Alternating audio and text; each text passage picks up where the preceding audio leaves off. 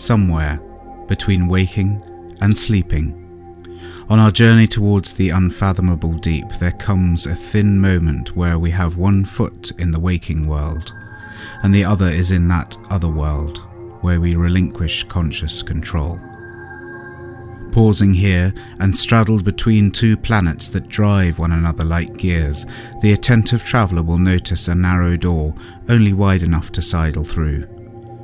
This is the border of sleep, where imagination and reality are braided together, a chasm in the crust of consciousness, venting the hot pumice of imagery into the irresistible magma of narrative.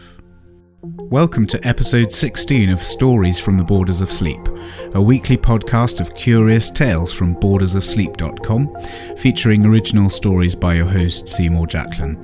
Visit bordersofsleep.com for more information or to leave some feedback.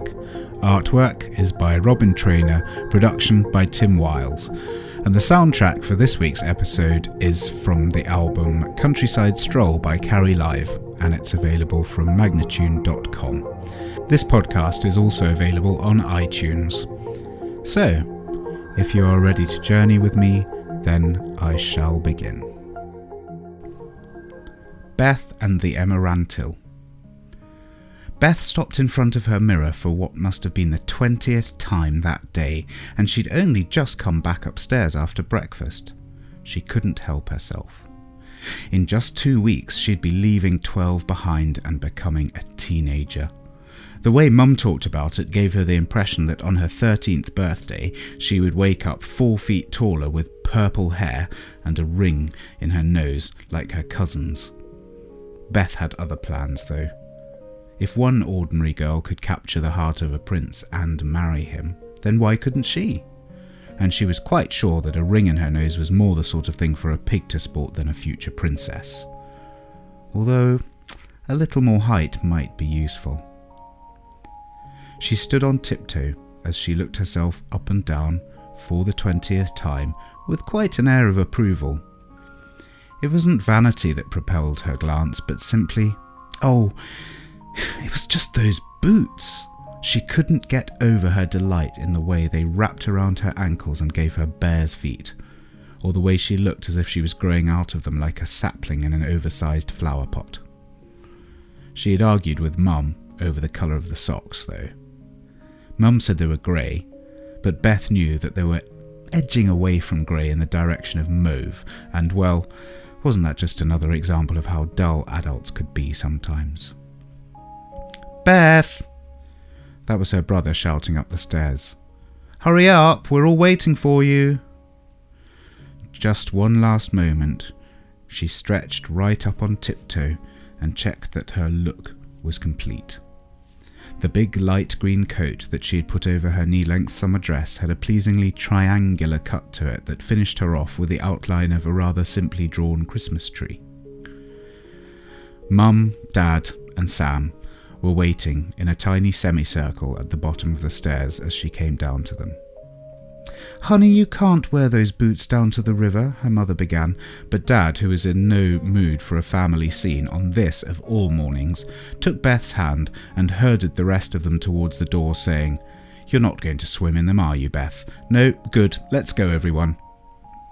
The family always took the car to the river even though it was but five minutes' walk by a narrow path that passed along the bottom of their garden. It was just easier to park nearby when carrying all the picnic paraphernalia. Sam and Beth sat with the picnic basket between them. Beth watched her brother squatting on the back seat with his feet up and his knees up near his ears, stripping bark off a twig Lately, he'd been quite obsessed with peeling twigs in this way. It annoyed her that he never seemed to get told to sit properly or to stop leaving a trail of torn bark wherever he went. Mum, Sam's making a mess in the back of the car. Mum pretended not to have heard her, so she spoke to her brother directly.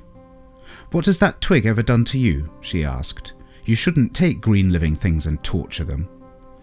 Sam had taken his teeth to a particularly obstinate knob of bark and looked at her without stopping his gnawing. He reminded her of some sort of caveman trying to tear a piece of gristle off a bone. She huffed and looked away with the most haughty and disgusted look she could manage, which was exactly what Sam was hoping she might do. As soon as Dad had the car parked, Sam opened the door, slammed it behind him, and raced down to the river. Beth hung about to see if she could carry anything, but Dad was not one to let the women in the family carry anything and loaded himself down like a pack horse. Beth dawdled behind her parents as they made their way down to their habitual picnic spot on a broad bank of grass, bound on three sides by the curve of the river. Dad often joked that her middle name should be Dawdle, as he said that if it was an Olympic sport, then she'd get a gold for England. To tell the truth, she just tended to get lost in her own daydreams and forgot to move her feet in time to everyone else's. Sam was paddling just above the rapids with a green sliver of bare twig in one hand and picking up stones to throw with his other hand. Beth stood on the bank, watching. This is a good one, said Sam, to no one in particular, and threw a pebble high in the air where it seemed to wait for a few moments before whizzing back down and clattering into the water. When the ripples of its impact had dispersed, Beth saw where it had landed, white among the brown boulders. It looked like a pretty stone. She took off her socks and her beloved boots and plunged out into the cold water to take a closer look. Looking down at her white feet and the pebble, the movement of the water seemed to make them dance silently together. The pebble was about half the size of her palm, and it wasn't completely white. There were dark bits on the surface. Wow, there were dark bits on it. There was some sort of pattern that could be seen just under the wet, translucent surface of the stone, like writing. She thought it might be a picture, but it was not of anything she recognized, no matter how she squinted at the lines. This was quite a find. She also suddenly knew that she wanted to keep it as a secret, so closed her hand over it and slipped it into her pocket. Mum was calling them to come and eat. Beth consumed a token sandwich for her main course, because she really wanted to get to the cupcakes without any delay. You must try and eat more, Beth, said Mum, passing her a tomato. I'm saving room for a cupcake, Beth replied. Mum rolled her eyes at Dad and said, This girl has an answer for everything, and insisted that Beth eat the tomato, which she would have actually enjoyed if it had not been forced on her. After lunch, Mum and Dad disappeared into their books, and Sam went back to the river. Beth found a spot to lie down under a tree in just the right place so that when she closed her eyes she could still feel the light of the sun and the shade of the leaves playing hypnotically on her eyelids. She let herself have a daydream that she would grow up and go to university where she would meet a future king and he would fall in love with her. She didn't think again about the stone in her pocket until bedtime that evening. She was early to bed. She just wanted to fall asleep quickly and wake up so that it would be tomorrow. Tomorrow, there was going to be a royal wedding. The whole nation would turn out on the streets to watch or huddle in front of their televisions to see their heir apparent marry the love of his life and make her a princess. She was extra excited, for this was just what she hoped would happen to her one day. So it's not surprising that with this at the front of her thoughts, she'd forgotten the pebble. In fact, she'd just put her head down and pulled the duvet up to her nose when she remembered it, in the wardrobe in the pocket of her coat. Making a big huffing noise, as if she'd been rudely awoken, she sat up in bed. Silly me, she said to herself, and made herself go and fetch it.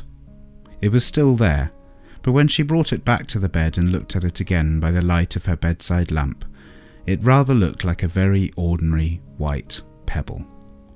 Even when she rubbed it and held it up to the light, trying to squint through it, she couldn't see the picture. Maybe it needs to be wet, she thought, and was quite pleased that she had a glass of water by her bed, as if for that very purpose she wouldn't have to get out of bed. She dipped it in the water. Nothing. Maybe it needed a good soaking. She dropped it into the glass and stared at it for a very long minute, but nothing changed on the face of the pebble. With another huffy noise, she pulled the covers back up, reached out, and put the light out. Maybe Sam had stolen it and swapped another stone in its place, she thought, as she slid inexorably towards sleep. A few hours later, she was startled awake very suddenly. Was it a dream? No, she'd not been dreaming. Nevertheless, she had the impression that some shadow had come back from the land of sleep with her and was there in the room with her. More annoyed than frightened, she turned on her light. It cast a blurry circle on the ceiling above her, but there was something else up there. Just on the edge of the light, a shadow that was darker than the rest. Funny. She rubbed her eyes, but it was still there, moving ever so slightly as if it was breathing. What is that? she mused out loud to herself, not expecting a reply. Then the shadow seemed to grow two lips like the silhouette of someone's face in profile, and to her utter astonishment, she heard a voice and saw a mouth move. A woman's voice. As soft as the sunlight through leaves, she heard it. You must come with me, it said. Who are you? she asked, deciding that she must be dreaming still. You wouldn't understand if I told you, but I will show you, said the shadow. What are you then? she said. I'm just a shadow, but you must come with me back to the river and bring the Telagatus with you, came the reply. The what? she said. The stone you took. It doesn't belong to you, you must take it back. But I found it. It does belong to me now, she retorted with a giggle. She was sure she could win an argument with a silly dream shadow who clearly had no idea about the rules of the playground. Finders keepers, she said, as if that was the end of the matter. The shadow bolted into the darkness by the curtain and spoke again. Well, yes, it, it does belong to you in a way, but you need to look after it in the proper way and put it back where it came from. Please come with me. First tell me what it is. What are those pictures I saw in it? she asked. It's a Telagatus, said the shadow, and if you come with me, you'll find out what that is. As soon as Beth's feet touched the floor, she realized that she was not dreaming. Maybe she was sleepwalking or something.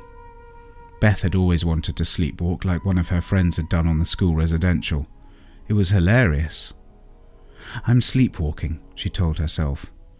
Would it really be possible to sleepwalk all the way down to the river? She'd like to try.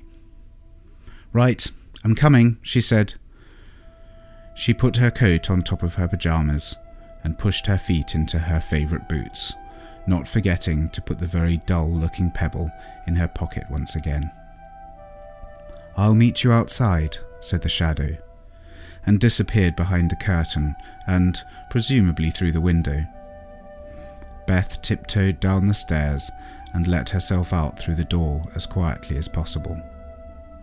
She was surprised how far down the garden she could see by the light of the moon, which was a perfect sickle directly overhead. She spotted the shadow on the grass just above the shadow of her own head and followed it down to a little gate and onto the footpath beyond. The shadow kept moving in and out of the shadows of the trees just ahead of her on the footpath until she was back at the spot where they had been picnicking earlier. What now? she asked of the darkness, for the shadow had disappeared somewhere. She was surprised how much she could see in the thin moonlight, which seemed to slip its way into the darkest corners between the trees and under the rocks, as if everything had been painted with white mist so wherever the artist's brush had tried to define something, it couldn't help highlighting it. And the stream was strangely loud in her ears. Oh, shadow, she chanted. The shadow has finished her work for the night, she thought. But the thought seemed to have been planted in her head in answer to her question, as it spoke with a voice she didn't recognize as the voice of her own thoughts, and she knew as soon as she had thought it that it was the truth. The new voice in her thoughts continued. You must put the pebble back over there where Sam picked it up from. Yes, I'll do that, she said out loud. Perhaps she thought that if she spoke out loud, then it would reduce some of the confusion about who was speaking, or thinking, or whatever it was. She picked her way across to the edge of the stream, where a bank of water smoothed pebbles jutted into it. She took hers out of her pocket. But just before she placed it back among its cousins, she crouched down and dipped it in the water, and brought it up back close to her face to see if anything had changed. Yes, the markings were there again, and they seemed to be even clearer in the moonlight. Why didn't it work in my bedroom? she mused, again out loud to herself. Because the Telagatus needs living water to reveal its nature, came the reply. Again, that other voice speaking inside her head, with the authority of someone who knew a great deal more than her, and she knew that this, too, was the truth. She placed the stone back upon the bank where she had seen Sam standing when he'd said, This is a good one, she felt that perhaps there should be some ceremony about replacing it, so stood up and backed away, keeping her eyes upon it like somebody walking backwards out of a royal presence, where turning around was forbidden.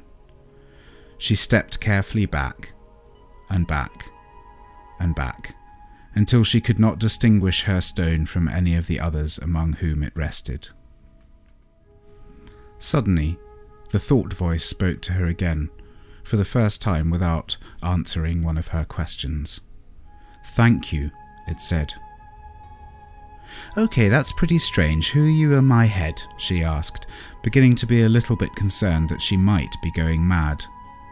Turn around and you will see me, came the reply.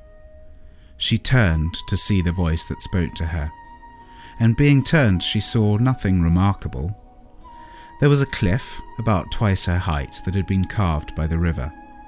At the base of the cliff was a rock that seemed to have fallen from it and cracked, and from the crack a pine tree of some sort was growing and twisting upwards. I don't see you, she said, slightly irritated. You're looking straight at me, said the voice. I look like a rock with a tree growing out of it. What are you? she asked. I am an emerantil, inhaler of the day and exhaler of the night, a guardian of the web of Telagatai. You look like a rock with a tree growing out of it to me, said Beth. I know. That's why you've never met an emerantil before, Beth. Whenever you saw a rock with a tree growing out of it, you in fact saw one of us. This is what we look like.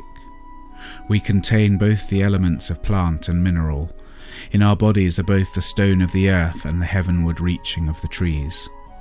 We breathe in one long breath all day and breathe out one long breath in the night, and you've even felt our breath before. As the dusk comes on, when you sense the air changing, that is because we have begun to exhale the sweet breath of the night. It has always been so. How come you're talking in my head? asked Beth. She didn't like it. It wasn't nice to have something else in your thoughts. I am just speaking the old language that we have in common, said the Emerantil. You humans have earth and heaven in you too. When I speak the language of earth and heaven, you hear it deep inside you as a resonance between the elements of your being. But I can only speak as I am breathing out. Beth suddenly felt that she should adopt a more respectful attitude to this Emerantil, and that maybe it was not good manners to keep on interrogating it, so she stood quietly, even though she was thinking of more questions every second. You were wondering what the Telagatus is, said the Emerantil. I will show you, since you have been kind enough to return it to where it belongs. How began Beth and stopped herself again. Come and climb up here onto my back, said the Emerantil. You have a back? she exclaimed. Then, sorry, I didn't mean to be rude. The curious little girl in her was being gently overcome by another Beth who had heaven and earth in her, and a voice in her thoughts that knew more than she knew, and a sense that all the answers she needed would come to her in due time.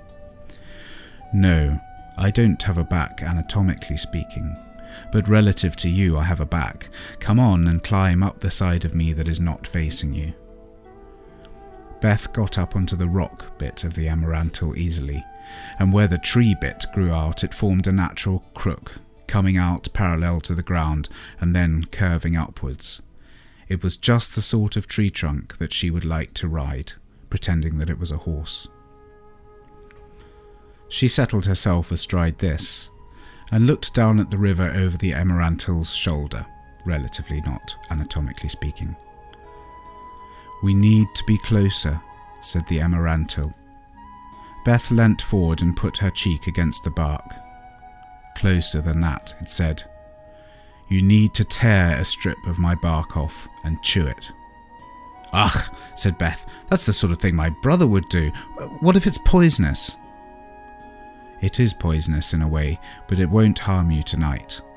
Just a tiny bit, so you don't hurt either of us, said the Emerantil. Beth picked a bit of bark off with her fingernail and popped it in her mouth. As she had expected, it tasted bitter and piney, and immediately she started to feel a bit strange and dizzy. Then she realized this was because she was moving, upwards, floating. She wrapped her arms fully around the trunk which was carrying her up into the sky. Wow, where are we going? she asked marvelling at the sight of her own feet in her own boots dangling over the shrinking landscape underneath her. Just up where we can get a better view, came the reply, but we can go anywhere you like once we're up there. Show me my house, she said, please. They tilted sideways and flew to the left. She saw the river like a runnel of molten silver braided up the valley, and her own house half a mile away, looking proudly through a break in the trees. Beyond it, the lights of the town sparkled like the blown embers of a fire. They went higher. Little pieces of cloud floated past her, looking even more like pulled cotton when seen close up than from below. She felt as if she could reach out and grab one and wrap it over her shoulders, but they slipped coldly through her fingers as if they had their own things to attend to and weren't just hanging around. They flew away from the town, and the land underneath grew uniformly darker, broken in one or two places by a pinprick of light from some human habitation. She could see different shades of shadow, demarcating woodlands and copses from fields, and the occasional reflected glint of moonlight on water. They were heading west, fast enough for Beth to feel a stiff breeze on her face and in her hair, and then they began to slow down. She felt warmer as the chill of the wind weakened. Now, said the wise voice of the Emerantil from inside her thoughts, bite really hard upon that piece of bark and look below you very carefully. Beth clamped the woody sliver between her molars and squeezed a little more piney bitterness out of it. She stared below her. At first she noticed a few dots of light that could have been remote farmhouses, but they were too small, too distant, and too faint, as if someone was lighting single candles one by one in the valleys and on the hilltops and in the woodland clearings. As she looked, more little lights appeared to her until she realized that the first ones she'd noticed were the biggest and the brightest. For one frightening moment, she wondered if she was upside down and really looking at the stars in the sky. But the other features in the landscape were apparent too. Nevertheless, it looked as if a glowing map of the heavens had been laid out over the earth below. The radiant points of light seemed to be laid in swirling lines and patterns, but every time she tried to follow one of the patterns with her eyes, it seemed to get absorbed in another that would distract her. Are those the Telagatai? she asked. Yes. There are thousands of them. There are hundreds of them, the Emerantil corrected her, and they have been placed there by wind water and ice and animals, and a long time ago by humans too. Look carefully and see if you can see the web. Beth tried to sharpen her focus, but it was hard to know where to look. She was becoming dazzled. Then she saw them. Tiny threads of light emanating from each node of light and twisting their way along the contours of the land until they joined with other nodes, forming a huge web that, while suggestive of a great net of light lying over the hills, also seemed to have its own internal shapes and half glimpsed patterns. The Emerantil was speaking to her again. The Telagatai and the webs that they create are as vital to all living things as air and water, it said. Theirs is just one of the many webs that sustain us all.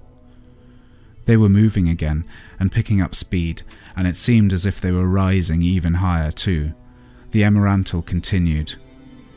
There was a time when you humans knew and respected this, but now every day the web is under attack from much more serious threats than your innocent bark tearing and pebble throwing brother Sam. Look below you where people are living most thickly. The very earth has been moved to make way for them, and there are hardly any threads left. Beth could plainly see the lights of a few towns, distinctly of a different quality to the lights of the Telagatai. The web was, indeed, almost absent in those places. Won't the people there die? she asked. Many are dead or dying already, she heard. They walk around and buy things, but they are dead in another way. Now hold on tight. It's a clear night, and I want to show you as far as you can see. With a whoosh, they swept upwards. When Beth caught her breath again, they were so high that she could see the sea both to the east and the west, and strands of light were even radiating out across it. The sky to the east was subtly lightening to grey lilac. I feel like a princess, she exclaimed breathlessly. You are a princess, said the Emerantil. Always. They must have been directly above their point of departure, for in the next moment they began to drop, straight downwards, and Beth was able to see the familiar features of her own valley growing larger, rushing towards them. She held on very tight but had to close her eyes because the wind was rushing in her face and making them water. Suddenly, everything was quiet again. She opened her eyes. There was her own dear river in front of them.